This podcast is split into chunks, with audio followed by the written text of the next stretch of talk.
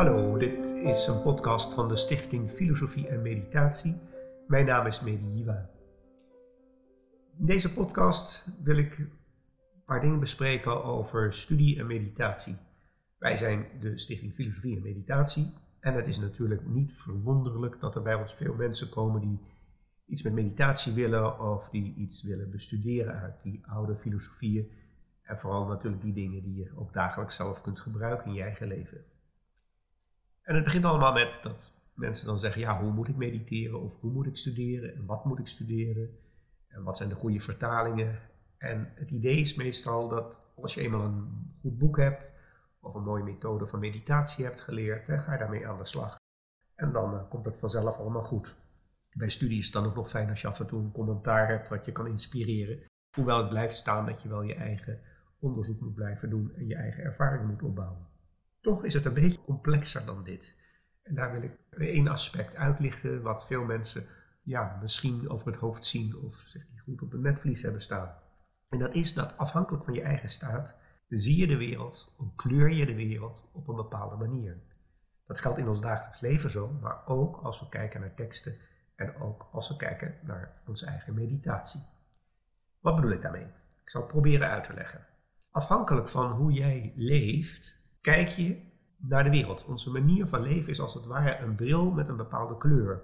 Kan een roze bril zijn, of een hele donkere bril, of een bril met bijna geen kleur. Maar het is in ieder geval gekleurd. En zo lezen we ook. Als je nu kijkt naar die oude geschriften, dan zie je iets heel geks. De meeste mensen kijken er overheen. Bijna al die geschriften die beginnen of hebben ergens verborgen in hun tekst een bepaalde ethica, een bepaalde manier van leven die ze als het ware voorschrijven. Van als je nou mij wil lezen als tekst, je wil het begrijpen, dan moet je eigenlijk dit, dit en dit doen eerst. Of in je leven en dan kijk je naar die tekst en dan zie je wat ik bedoel. Geef je een voorbeeld. In de Prashna Upanishad, een oude Indiase tekst, zie je dat zes leerlingen bij een wijze komen die heet Pipalada en die willen hem vragen stellen en dan hopen zij dat hij allerlei wijze antwoorden gaat geven. En die wijze Pipalada zegt tegen deze leerlingen, weet je, als jullie dat willen is dat prima, maar blijf dan een jaar bij mij en beoefen je in brahmacharya, tapas en sraddha. Nou, dit zijn Sanskrietwoordjes. Wat betekenen die woorden? Ja, daar gaat het al. Want dat is heel erg afhankelijk hoe jouw bril is. Brahmacharya bijvoorbeeld wordt meestal vertaald als kuisheid of celibaat.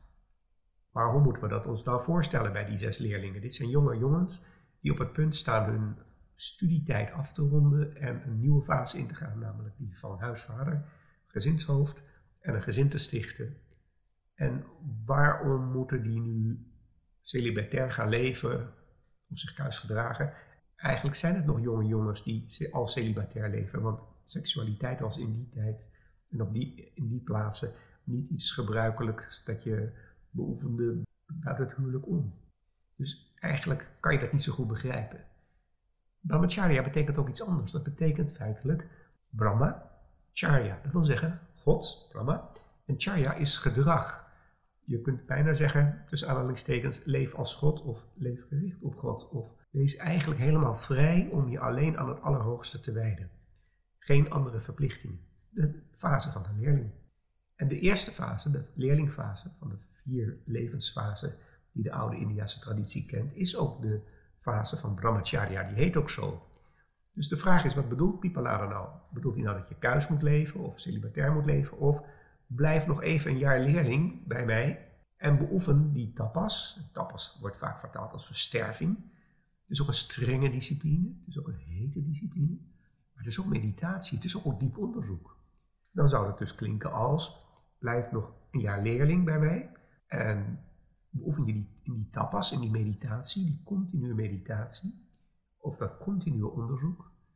En dan het laatste woordje, srada, geloof en vertrouwen. Niet geloof in mij of geloof in iets of iemand anders, maar vind je eigen en diepste geloof en vertrouwen en van daaruit stel je dan je vragen. In die zin wordt het natuurlijk al een beetje logischer. Als Pipalada zegt tegen zes jonge jongens, Blijf een jaar bij mij, beoefen brahmacharya, namelijk blijf nog een jaar leerling, beoefen die tapas, oftewel doe diepgaand onderzoek en mediteer diep. En vind die strada, die rots, dat van geloof en vertrouwen in jezelf en stel vandaar je vragen. Dat is een typisch voorbeeld wat je, ziet in geschriften. Eh, dat ze eerst een bepaalde voorwaarde vragen, alvorens tot de kern van de zaak te komen.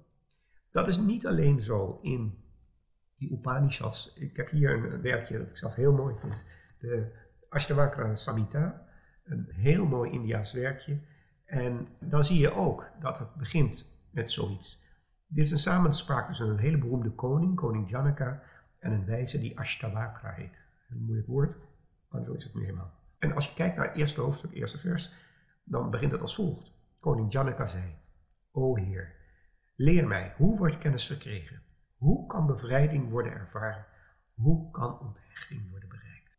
De Ashtavakra antwoordde, Wanneer je streeft naar bevrijding, mijn kind, vermijd dan de objecten der zinnen als vergif en streef naar vergevingsgezindheid, oprechtheid, vriendelijkheid, opgewektheid en waarheidlievendheid als de nectar van het leven. Ook hier zie je weer een ethica die helemaal aan het begin wordt gegeven van beoefen al deze deugden en dan gaan we aan de slag met elkaar. Als je denkt, nou dat komt dan alleen in die Indiase geschriften voor, dat is niet waar. Dat zit ook in hele andere geschriften. Dat zie je ook in Sufi-teksten. En je hebt een boeddhistische tekst, een hele beroemde. De Metta Sutta, de Sutta van de grote vrede. Geweldige, mooie, praktische Sutta. Maar kijk hoe die begint. Hij begint als volgt. Als je werkelijk weet wat goed voor je is en je erop vertrouwt dat het mogelijk is om perfecte vrede te bereiken, weet dan dat je als volgt moet leven. Wees tevreden en gelukkig met weinig verplichtingen. Leid een ongecompliceerd leven.